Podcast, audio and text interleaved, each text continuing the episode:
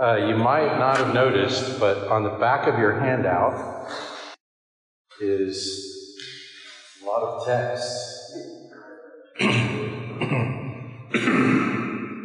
uh, these are scriptures.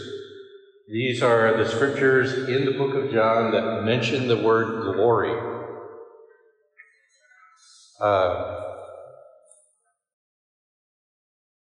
the word glory is kind of an important concept.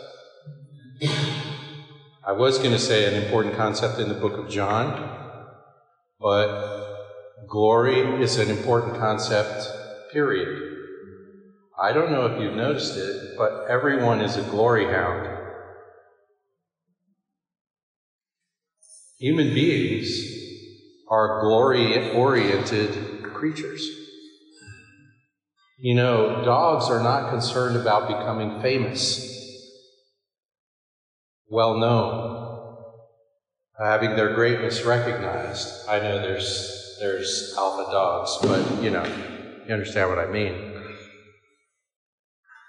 Uh, human beings, I I don't believe I've ever met a human being that wasn't interested in fame.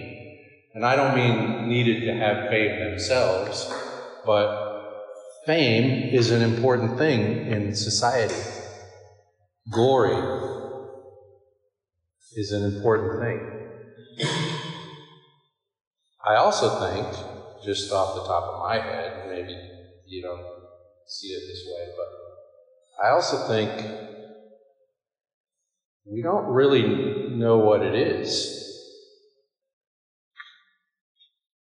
This thing, glory, that we're all very interested in. Um, it's kind of an interesting thing, actually. In this text that we're coming to today, in John chapter 17, it is, if you have a Bible, you could just be in John 17, but also it's on the back side of this form. Oh, and this one's also on the front side.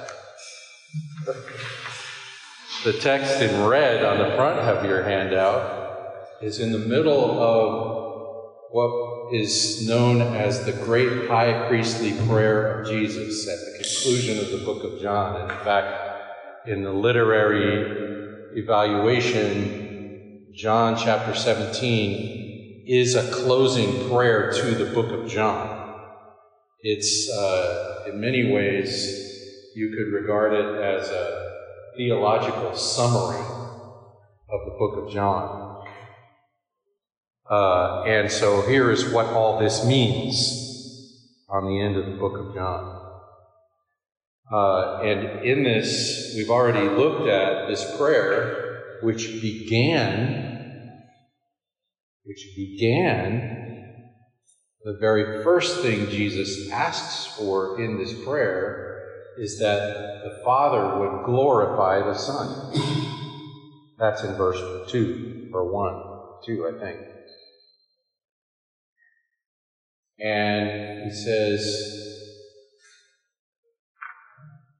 his second prayer request is also a prayer request, though slightly different, that the Son, that the Father would glorify the Son. Well, now if we go on down to verse 22, which is where we've gotten to today, we read this The, glory, the glory which you have given me, I have given to them. Well, we have to identify who they are. They are the disciples, the disciples that are in the room, and as Jesus has already mentioned in the previous text, the disciples that will be because of the word of these disciples. So that includes all the disciples of Jesus throughout the history of the church. This prayer is for them. And he says, The glory which you've given me, I have given to them. And it makes me stop and want to ask the question what does it mean to be given glory. It could mean a, at least a couple different things, just, you know, grammatically. Uh, I give glory when I praise greatness. If I observe something great and say so, I give that thing glory. I glorify it.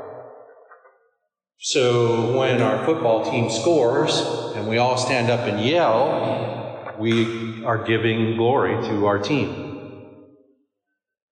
And we are somehow also sharing in it. Very strange thing it is.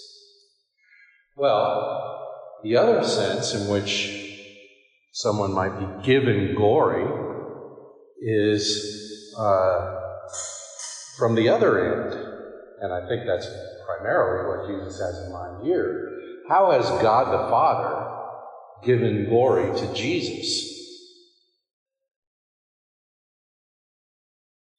Well, I think there is some of that admiration you will read in the book of John that God declares out loud, This is my beloved Son. And he says to Jesus, I will glorify you. Um, but this is something like a sharing of greatness, uh, a making great in such a way that it's evident because here's the thing about glory there's no glory in isolation. Can't be done. There's no glory in any person alone. Because glory requires recognition. In other words, it's not glory until something is recognized and appreciated. Glory is greatness appreciated and praised. So, glory always is between persons. There has to be a relationship for glory to exist. Now, we think, wait a second, God is glorious in eternity. To which I say, that is correct. And that is one of the ways in which we know that God is a plurality of persons. That there are three persons in God. Because God is a mutual enjoyment, a mutual admiration and praise of greatness. So God is great, and God is praise, even if God never makes anything.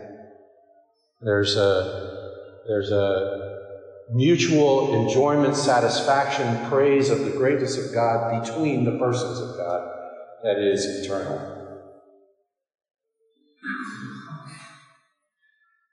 Uh, but here, what we read is the glory which the Father has given to Jesus, either Jesus the man or Jesus the eternal Son or Jesus the man, the eternal Son made flesh.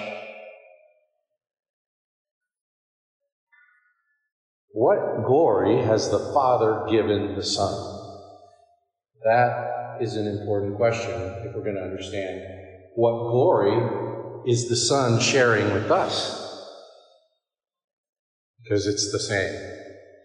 It's the glory he's received that he's giving.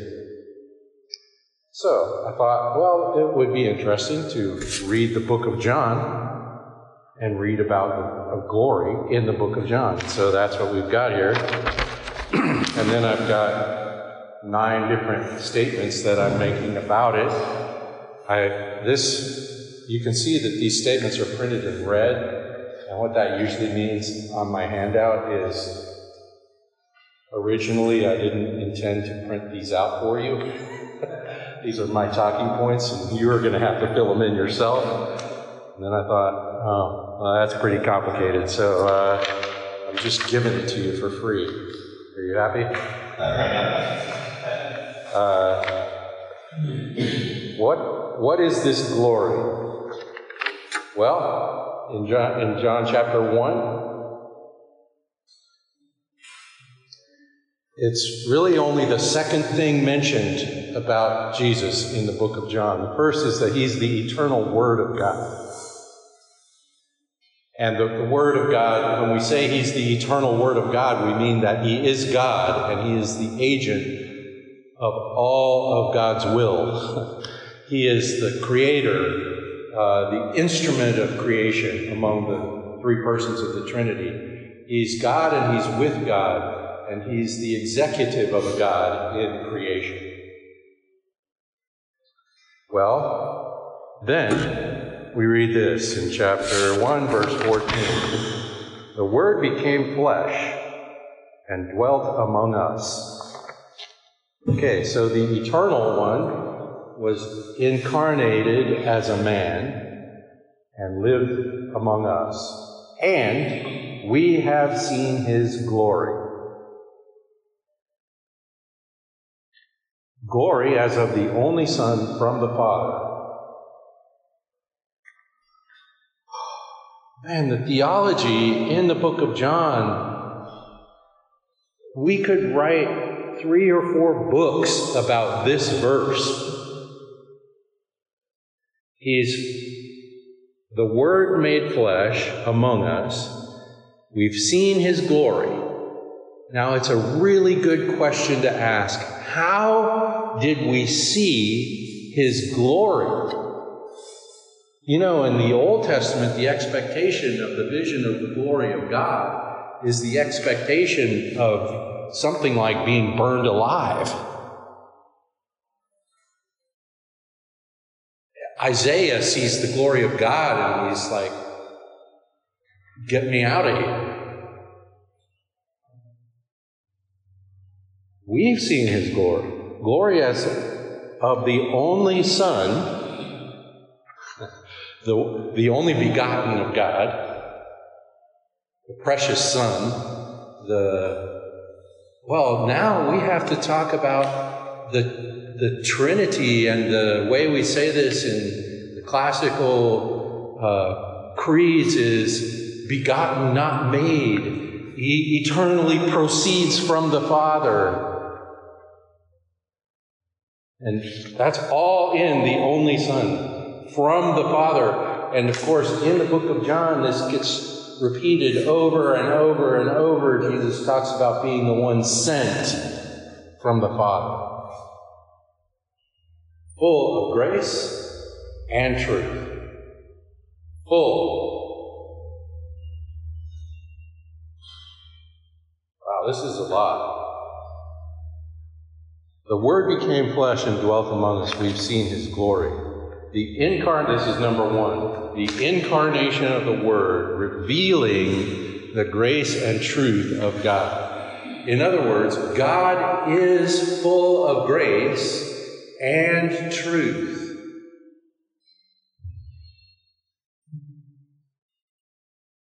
If God just tells the truth about you, you are in deep trouble. But if he's also full of grace, that is a great and glorious reality to be enjoyed, to be celebrated and rejoiced in. He's, he's not just your judge full of truth, he's also your Savior full of grace. And the Son delivers this but it doesn't just belong to the Son. It's the glory given to the Son by the Father to be full of grace and truth, to be the actual living revelation of God. So that at the end of the book of John, Jesus can look someone straight in the eye and say, If you've seen me, you've seen him.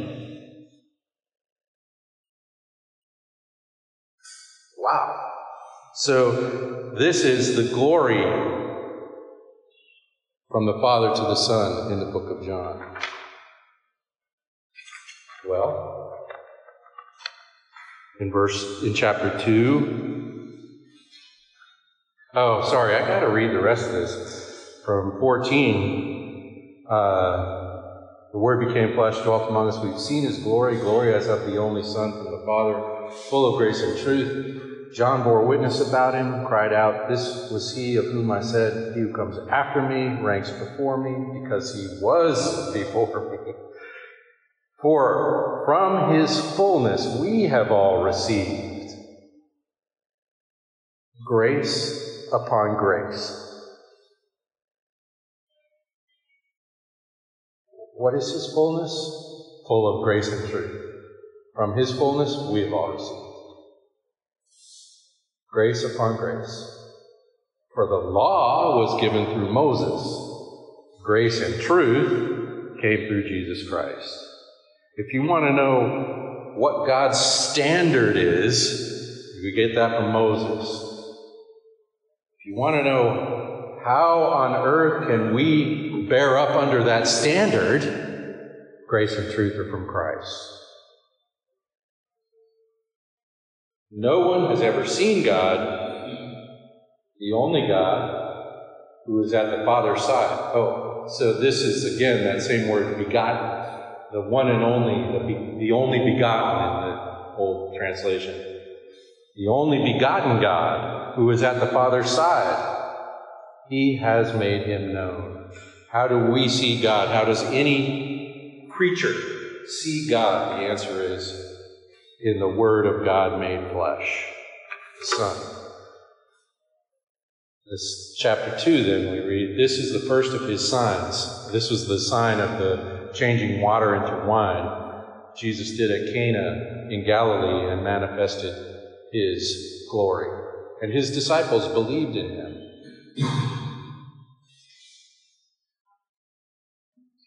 Jesus does something that can't be done. He manifests His glory, His, his uh, prerogative of creation. He creates wine out of water. And that manifests His glory. Then we come down in chapter 7 middle of chapter 7, and this question comes up about Jesus. He says, How is it that this man has learning when he's never studied? How do they know he's never studied? Because they run all the schools. How do, he's, he's never studied, but he's clearly, powerfully engaged in the intellectual conversation of the day. So Jesus answered them, Well, my teaching is not mine, but his who sent me.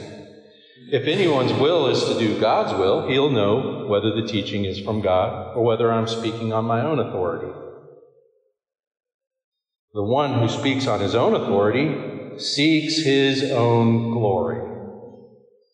But the one who seeks the glory of him who sent him is true and in him there is no falsehood. Uh, so he's still full of truth. Uh, and what we're saying, what we might notice here is Jesus is not seeking his own glory, he says. He's seeking the glory of him who sent him.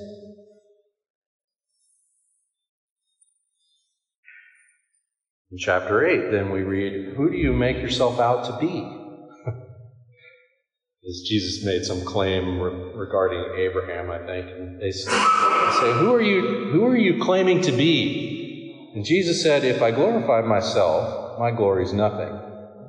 It is my Father who glorifies me, of whom you say, He is our God. Now, that is a pretty clear answer to the question. I'm the Son of God. But you don't know him. You have not known him. I know him. If I were to say to you that I don't know him, I would be a liar like you. Oh my gosh. uh, but I do know him, and I keep his word. Mm, that might be an important. He is His Word and He keeps His Word. And this is wrapped up in the Father glorifying Him. Your father Abraham rejoiced that he would see my day. He saw it and was glad. So the Jews said to him, Are you, You're not even 50, and you've seen Abraham? Jesus said to them, Truly, truly, I say to you, before Abraham was, I am. You probably remember what the next verse says. They picked up stones. Yeah, they were okay. You're you are done because that is a clear claim of divinity. Before Abraham was, I am. He already said, My Father is the one you call God.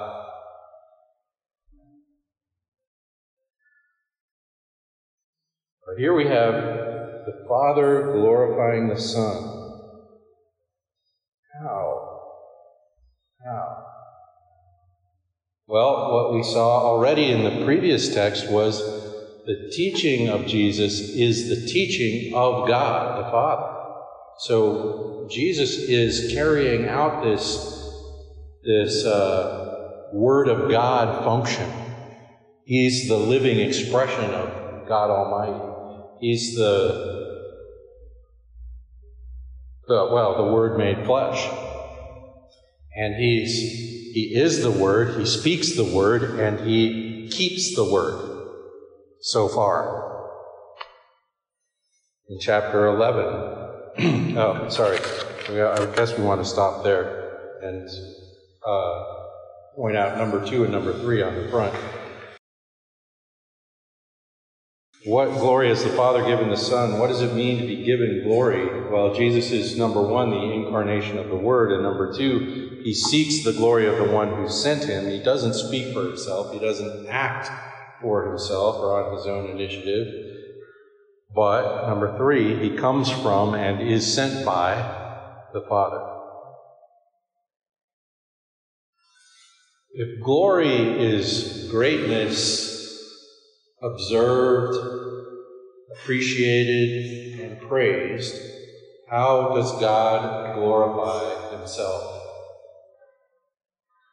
He makes himself visible.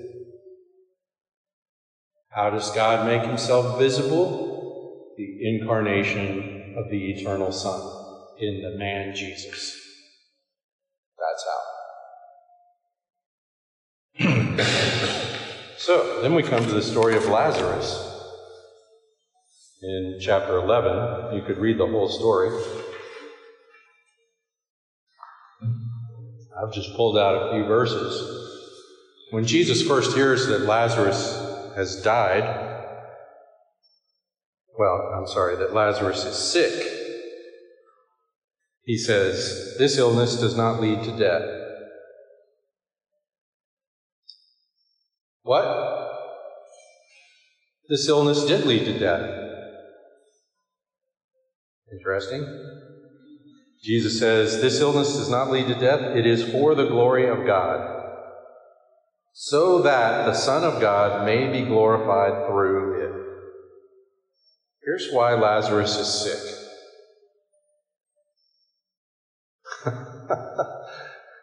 so that the Son of God might be glorified. Hmm. Wonder why I'm sick sometimes. Well, anyway, Jesus said to her, this is skipping down a bit in the chapter. I meant to have a separate paragraph here. Jesus said to her, he's speaking to Martha, I am the resurrection and the life. Whoever believes in me, though he die, yet shall he live. And everyone who lives and believes in me shall never die. You believe this? She said to him, Yes, Lord, I believe that you are the Christ, the Son of God, who is coming into the world. Later on, Jesus said to her, Didn't I tell you that if you believed, you would see the glory of God? All of this is leading up to the raising of Lazarus. So Jesus says to Lazarus, in verse 43, Lazarus come out, and Lazarus comes out. That's verse 44. The man who had died came out, his hands and feet bound with linen straps, his face wrapped with a cloth. Jesus said to them, Unbind him and let him go. Many of the Jews, therefore, who had come with Mary to and had seen what he did, believed in him. And some of them went to the Pharisees, I'm sorry, but some of them went to the Pharisees and told them what Jesus had done, as though Jesus had done something bad. This miracle of the raising of Lazarus divided the audience. Some people who saw it said, Oh, what, well, what Martha said. We believe you are the Christ, the Son of God, coming into the world. Some of them believed. Some of them saw this guy raise Lazarus from the dead and decided that was something they needed to report to the authorities. Like the Pharisees are going to want to know about this. And you know what the Pharisees did when they found out about it. They threw Lazarus out of the synagogue. Jesus said in a parable, a parable, the character in which he named, he named Lazarus. Lazarus and the rich guy die and go where they go. and the rich guy says, Send Lazarus back to tell my brothers. And the response from God is even if someone is raised from the dead, they will not believe.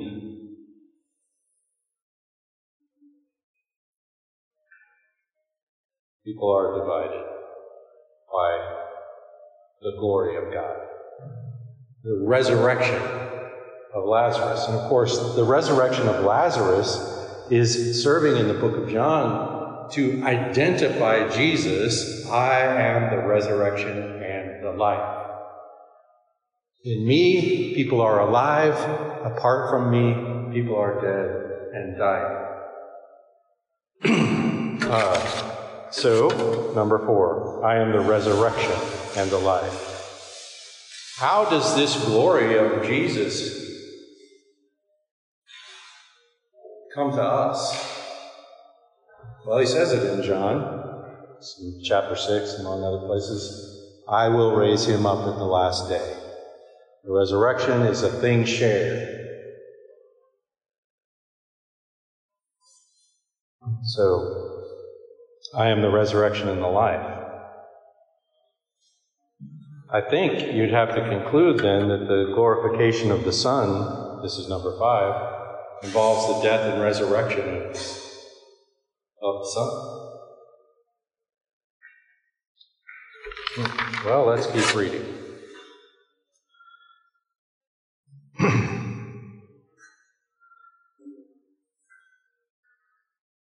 On the last day of the feast, the great day, Jesus stood up and cried out. This is from chapter 7. If anyone thirsts, let him come to me and drink. Whoever believes in me, as the scripture has said, out of his heart will flow rivers of living water. Now, this he said about the Spirit, whom those who believed in him were to receive. For as yet, the Spirit had not been given, because Jesus was not yet glorified. One of the things you discover as you read the book of John for the glory is there's a moment Jesus is like, not yet, not yet, not yet, not yet. You see this in chapter 12, verse 16. This next text, his disciples didn't understand these things at first, but when Jesus was glorified, then they remembered that these things had been written about him and had been done in him. A little later, in chapter 12, we read this the hour has come. What hour? Uh, that, that expression, the hour, has been used repeatedly in the book of John before this. Not yet, not yet, not yet. Here, the hour has come. What is the hour? The hour for the Son of Man to be glorified. Truly, truly, I say to you, unless a grain of wheat falls into the earth and dies, it remains alone. But if it dies, it bears much fruit. Whoever loves his life loses it. Whoever hates his life in this world will keep it for eternal life. If anyone serves me, he must follow me. Where I am, there will my servant be also. Oh, so the followers of Jesus are getting wrapped up into this too. If, uh, sorry, I lost my place. If anyone serves me, the Father will honor him. Now is my soul troubled. Wait a second. You just said this is the hour for the Son of Man to be glorified. We don't normally think of glorify being glorified as a trouble. Jesus says, The hour's come for me to be glorified. My soul is troubled. Why? What shall I say? Father, save me from this hour? What hour is that? The hour of his glorification. And he's saying, That's something I might want to be saved from. Odd.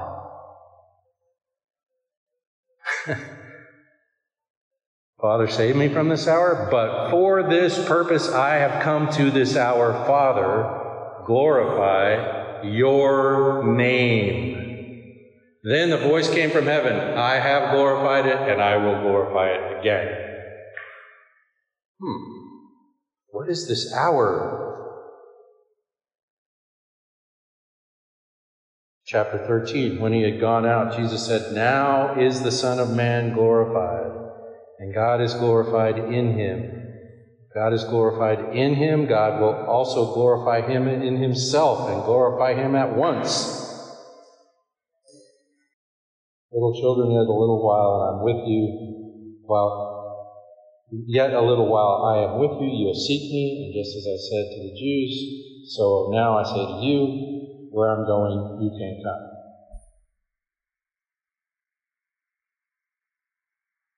We read at the beginning of chapter 17, right here, when Jesus had spoken these words, he lifted up his eyes to heaven and said, Father, the hour has come. Same hour. Glorify your Son, that, your, that the Son may glorify you. Since you've given him authority over all flesh to give eternal life to all whom you have given him. And this is eternal life, that they may know you. Who is it so far that knows the Father? Only the Son. This is eternal life. So he says, This is eternal life, that they may know you.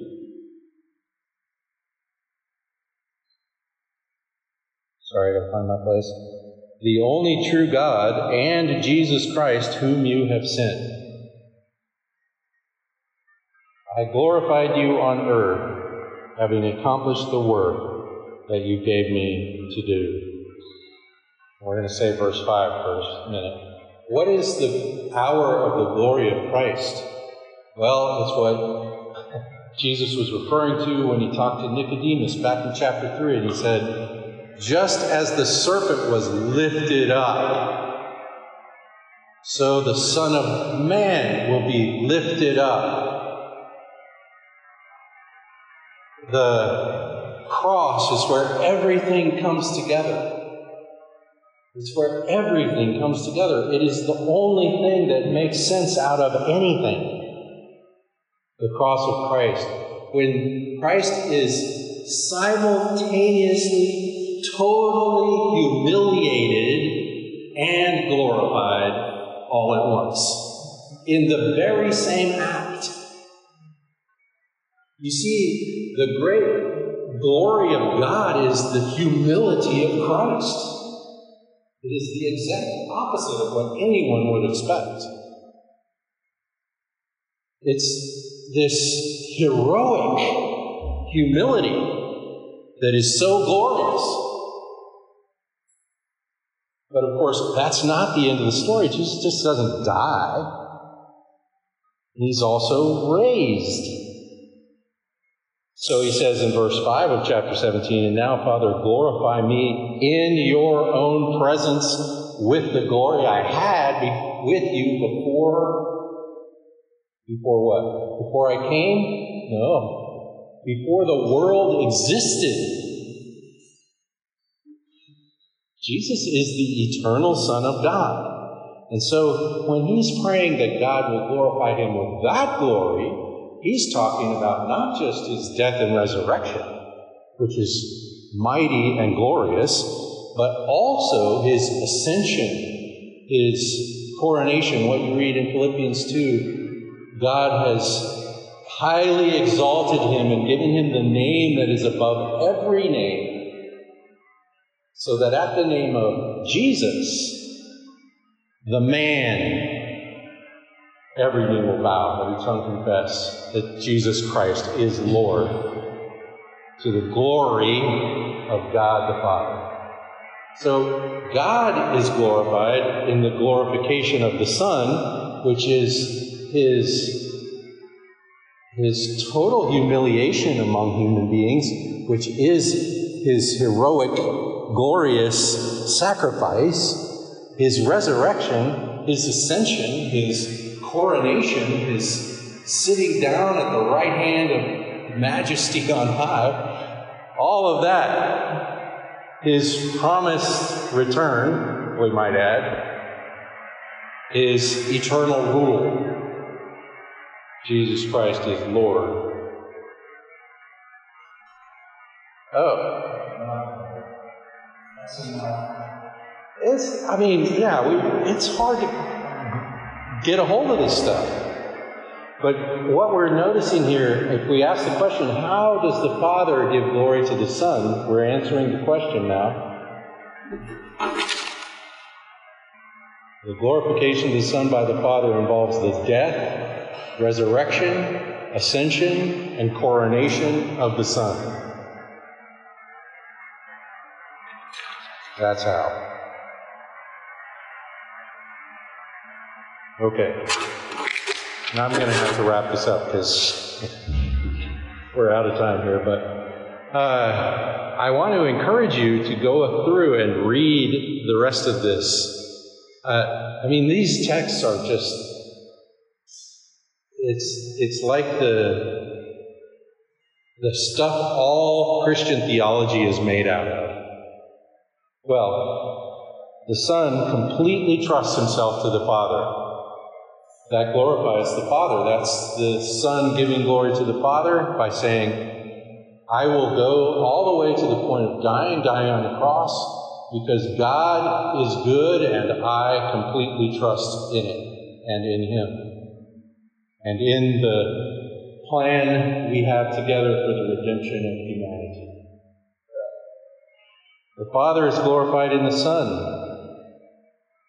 We can read about this later on in these chapters. When the Son's disciples ask in the Son's name, this is all in chapter 14. Jesus says to the disciples, Whatever you ask in my name, I'll give it to you.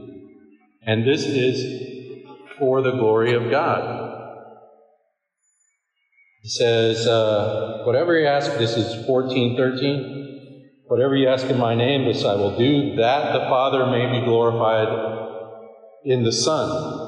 Not in you, but in the Son. So when Jesus answers your prayers, the Father's glorified in Jesus. This is all very wrapped up in the relational fellowship of these persons. Okay, so then he says, if you ask me anything in my name, I'll do it.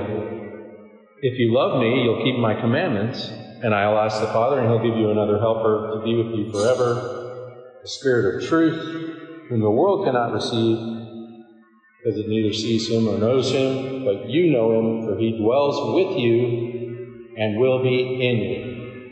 I believe he dwells with them in the presence of Jesus and will be in them Wow. So,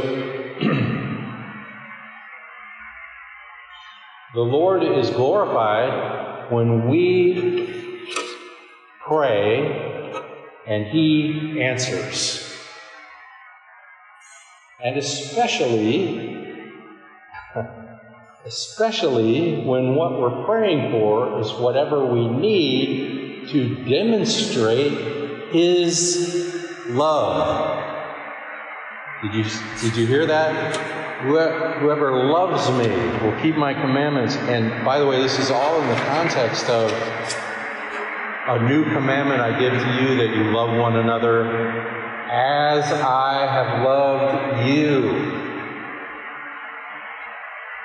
Not just any old ordinary kind of love, but this kind. Oh, wait a second. Uh oh.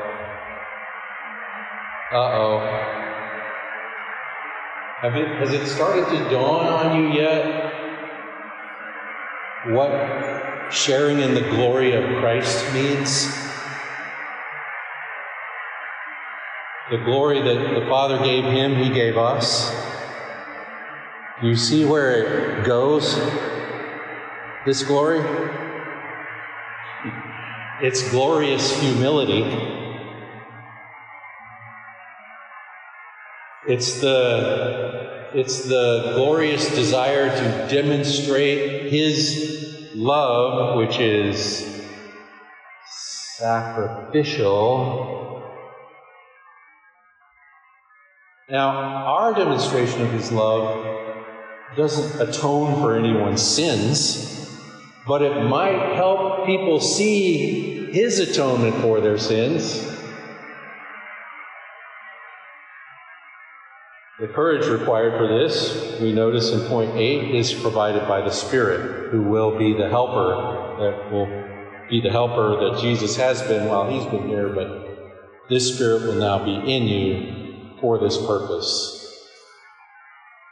The demonstration of the nature of God in human society, which will be divisive and some people will see that demonstration and go, wow, that is great. God is good. God is full of grace and truth, and I can see it in His people. God is full of love, and I can see it in His people. And some will look at it and go, oh, that's not for me. I'm happy you're, you're it, it helps you. Though someone be raised from the dead. Well, our sharing in glory also involves bearing fruit. This is in chapter 15, the vine and the branches. You abide in me?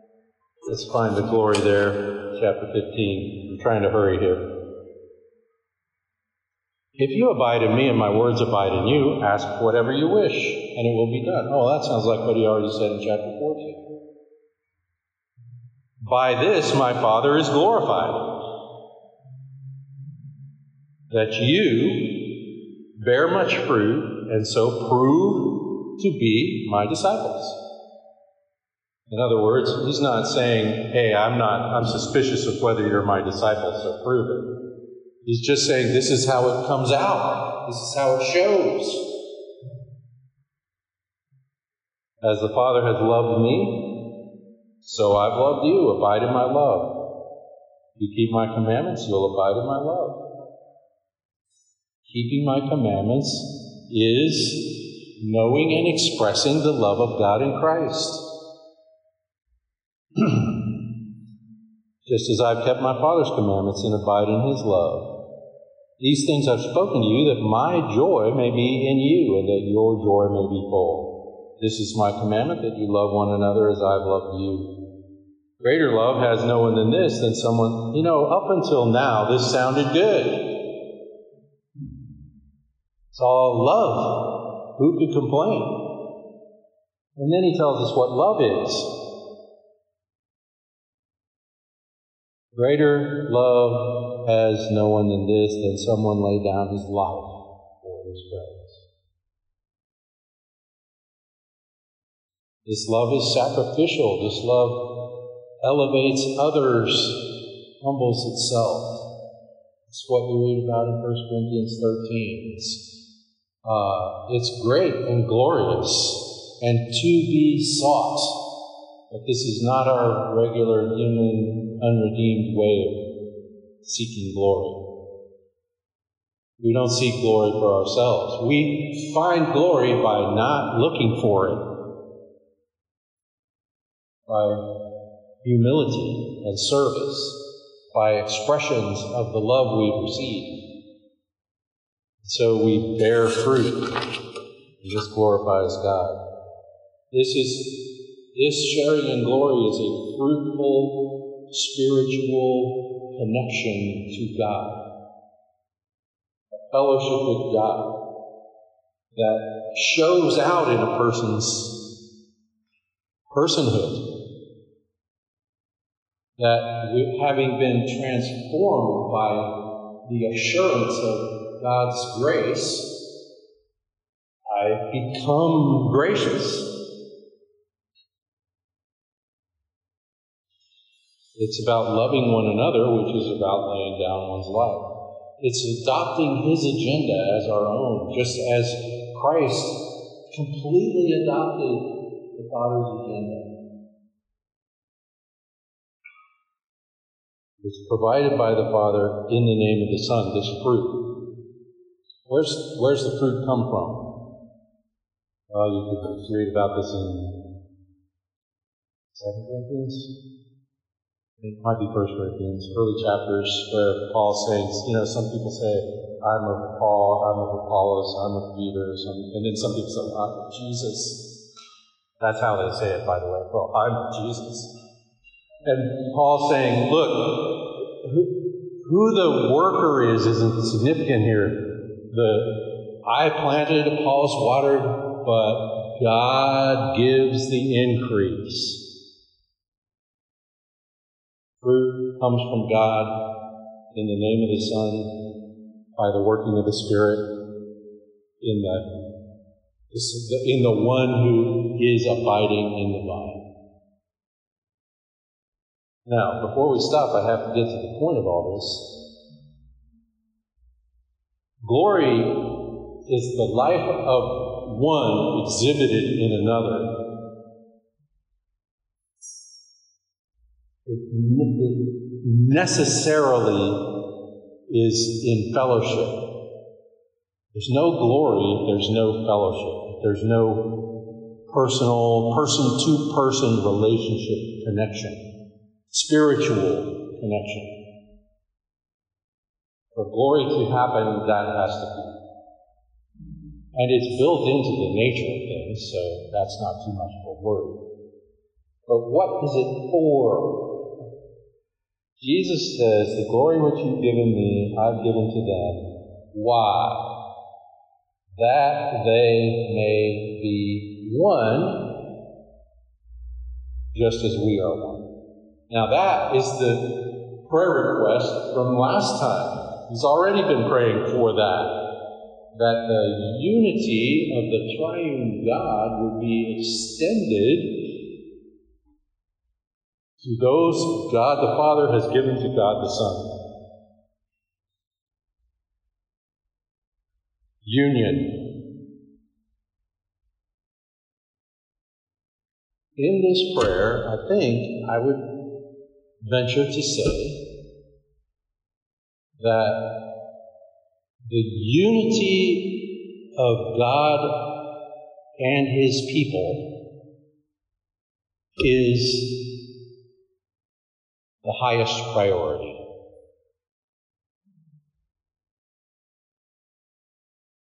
Perfect, he says.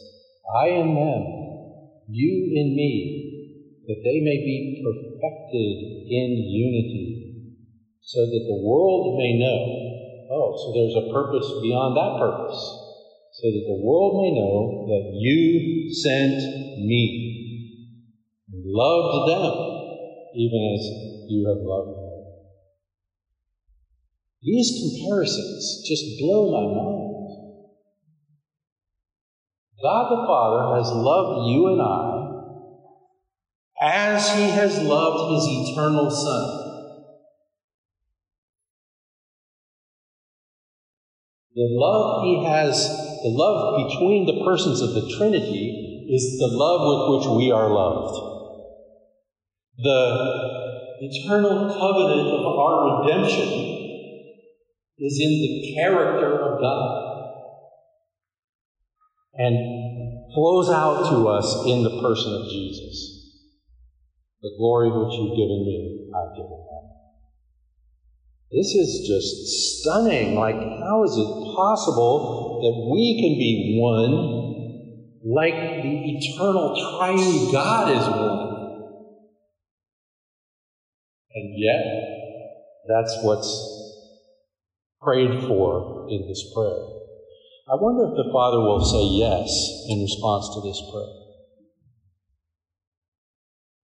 I think he will. And what we experience even now in the life of the church is beginning of this. Beginning of this.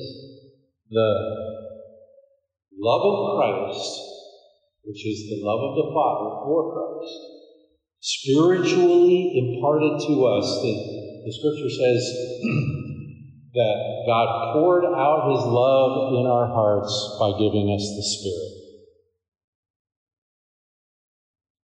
So we have the Spirit, so we have this. Uh, let us abide in the vine so that we become uh, more absorbed by these things. And so that this glory that's been imparted to us shines, shines. And so that we see it in our fellowship together, in our fellowship with Him, of course, then in our fellowship together, and then in our life in the world, where we become the same sort of crazy, humble that Jesus is. It's a magnificent thing. It is uh, glorious. Father, thank you for this truth. It's really hard to wrap our heads around it, Lord, but uh, we know that you are operating for us, in us, through us. Lord, Help us to abide. Help us to pay attention, to absorb this, not just in our minds, but also in our hearts.